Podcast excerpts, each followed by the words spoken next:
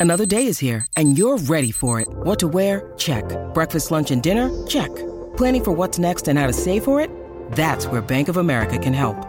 For your financial to-dos, Bank of America has experts ready to help get you closer to your goals.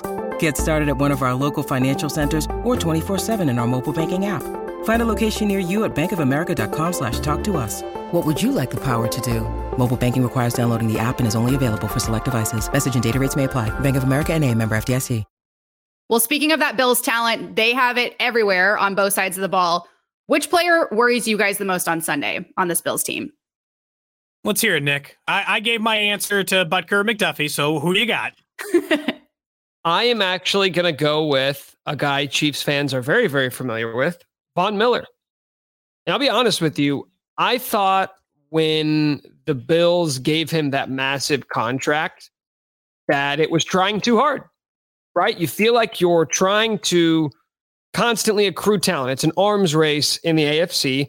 And I thought for a guy that was going into his year 33 season at that position, you were overpaying. And I didn't know how much that was going to be worth it. Well, through five games, it's been very worth it. Von Miller has four sacks, does not look like he has lost the step. And now he gets to terrorize two guys in Orlando Brown Jr. and Andrew Wylie who have been struggling against uh, not just pass rushers, but a specific type of pass rushers, speed rushers. Guess what type of pass rusher is? The Bills aren't. I mean, when we've already seen what the Bills pass rush looked like last year, they got better. And the offensive line for the Chiefs, which we thought was going to be a strength, has not performed up to the expectations that we had for them. I'm a little bit nervous that they're just going to be able to rush for get pressure on Patrick Mahomes, and make life really difficult for this Chiefs offense. I don't know if you know this, Nick, but the Bills blitz the second least amount in the entire NFL. So all they're going to do is rush for anyway. They only blitz 13% of the time. You know why? Because those pass rushers are really good. Don't have to. Yeah. The, you know, when they're when they're good, they don't have to. You've gone defense, so I'm going to go on the opposite side. I just talked about McDuffie.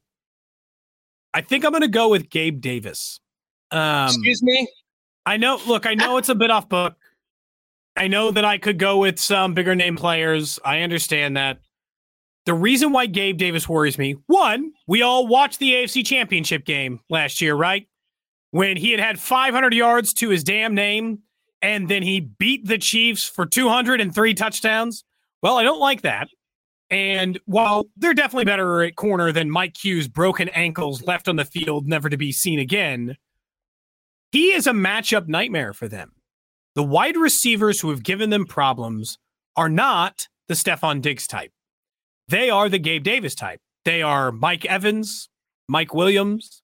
They are the big, physical, fast wide receivers that have given them regular issues. And the Bills, in the two games, both in the game they lost and the game I thought they should have lost to Baltimore, Gabe Davis was a non factor. He combined for four catches in those games for 45 yards total. So about two for 25, two for 22, you know, on average between those two games. He was a non factor. So I'm worried that if he becomes a factor, the Chiefs are going to lose. And, and, you know, he would torched them last year. I, I watched him beat the hell out of this defense last year. So he worries me. Guys, are we forgetting about someone? Wait, who? Uh, Josh Allen. Hello, the current NFL MVP front runner. We couldn't stop him last year. He's a coin flip away from the AFC Championship game and most likely winning a Super Bowl. There's no way the Rams would have stopped the Bills. Hello. Does uh, does yeah. he not worry us a little?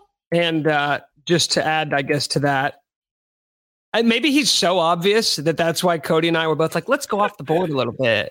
What's the name? I'm just going to be obvious. Yeah. Um. And here's the other thing, Kayla he is really, really good. And he's almost even better against the Chiefs. He has that Mahomes type impact where he seems to be even better in big games. He does not shrink in moments. We've seen other guys that we want to compare to Mahomes, but you get in these big games and it's like, oh, they're not quite ready for it.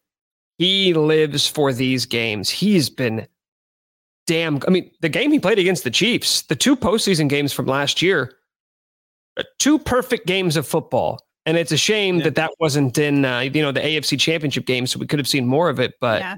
the Chiefs have not had an answer for him, mostly because they can't adequately, or they haven't been able to adequately prepare for him as a runner. They were the worst team in the NFL last year against rushing quarterbacks on average yards allowed per game. Like they straight up couldn't guard them. But Bolton's better, right? Like he's better than they were. I know that than on Willie Gay in this game, but it's not about one guy though. You can't just you can't with with him, right? Specifically Josh Allen. Yeah. Six five. He is a freak of nature. He's impossible to bring down in the open field. You're not just going to have Nick Bolton spy him for four quarters. He, it's just it's it's more about to me. It's about game plan and like, do you have a couple guys? Do you have a safety who can come down and help as well? I know it looks different um, because most most of the great rushing quarterbacks we talk about don't look like him. He's a top five rushing quarterback of all time. He's an absolute horse. Like it's pretty unfair how he runs. He just doesn't look the way Lamar Jackson and Michael Vick did, so you don't think about it that way. Because most quarterbacks aren't power running quarterbacks. And that's what Josh Allen is. He can go right at you directly into your face and try to steamroll you through it, I it's obviously a problem, uh, Kayla. I don't. It's not like it's the wrong answer to say that Allen concerns you. I just thought we all maybe knew that or agreed to it because he's he's so good. He's just he's just so good. Maybe that's it. Maybe I it's like. The by the way, no one admits Stefon Diggs who has like oh yeah 600 yards receiving through five games. well, that's why I questioned your answer, Cody, because I was like, you objectively picked the worst of the two leading receivers. We're not. We're not. We're not ranking these. It's fine. We we can. We're not ranking whose answer was the worst. But I chose somebody. I didn't want to go Stefon Diggs. They can't. They. You know what it is? They can't guard Stefon Diggs. Stefon Just Diggs like is going to have. Guard, they can't guard Josh Allen either, right? Yeah, he's going to have nine catches for 107 yards. I hope you accept that now. That is already fact. That's that's canner. That's that's into the books. We're good there. Gabe Davis, at least maybe they have some chance. I was just looking up stats. Yeah, Josh Allen leading the Bills in rushing at 225. For reference, Clyde is our lead rusher with 223. He's also the Bills' lead rusher. In fairness, Kayla, so he leads all three rushers yeah. for the whole teams. The fact Wild. that he's on pace for like another 750 yards is just, and he's such a good passer. That's it's like normally he's we think rushing quarterbacks over 1600 yards. Mahomes has 1400. Pretty close on TDs. 14 for Allen, 15 for Mahomes. So to clarify, Josh Allen leads the NFL in passing yardage, but also is both these teams' leading rusher. So, okay, that's a pretty good answer, Kayla. I don't think that you win. We'll rank them. yours is the yours is the first best answer. Nick can finish second, and I'll take third for Gabe Davis. Perfect. I'm gonna write that down. uh, question for you guys: Is the Chiefs' offense relying maybe too much on Travis Kelce? Should we spread it around? Even though Kelce is really the only consistent player producing game in game out. No, they aren't in the red zone. Eh, maybe we can make an argument because he's on pace for 24 passing touchdowns and or receiving touchdowns, and that kind of seems silly. On the rest of it, absolutely not. This might surprise you to find out he doesn't get targeted way more than Juju Smith Schuster does, who doesn't get targeted significantly more than MVS does. So, but that's the problem, right, Cody? It's that Mahomes is trying to spread it around. I think I think Kelce has six more, seven more targets than Juju, but he has infinitely more production. To me, well, that is a product. Travis Kelce. One guy gets, yeah, but but uh, but that tells you what Mahomes is trying to do. Spread it around is not represented by the numbers that we're actually seeing at the end of games, which tells me what he's trying to do to the fullest extent is not working. This is not a product of Mahomes only looking towards Kelce. That's why he's getting all the numbers. It's that he's trying to spread it around and those guys aren't getting separation. Now, yeah, you're right. It's Kelce. We expect him to. But you expect your number one receiver, Juju, to produce more than he has. I don't think you yes. can have a game against, if we just want to look at this one game, I don't think this can be another game where Kelce is the only one producing. Like, I think you need Juju to be the number one receiver that you thought you were getting. You know, though, but MVS had five catches for 90 yards and Mecole had four for 73. So the fact that Juju didn't produce honestly didn't matter. This is Travis Kelce's worst game from a yardage perspective by a mile. They only overused him. They only overused him in the red zone. It wasn't everywhere. It was just it was just there.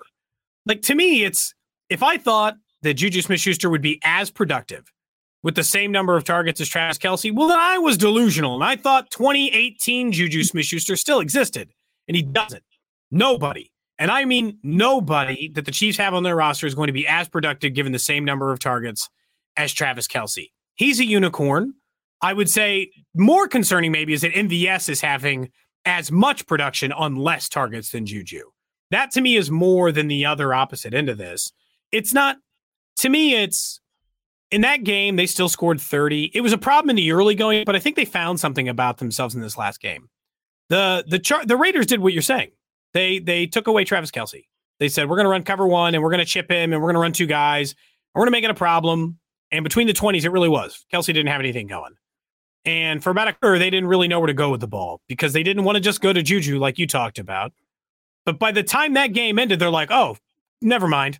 We can give it to Jerick and MVS and Mecole and all these guys and Juju occasionally and all these guys we talked about before. So I, I Kayla, I don't know if you agree, but like I just don't think they're overusing Kelce yet. No, I I agree with you. Um, my only concern with this game Sunday is that the Bills were going to take notes from what they saw Monday and just kind of completely try to shut him down. I know he didn't do much, obviously, from a yards perspective, but specifically in the red zone, like, will he even be available as a target?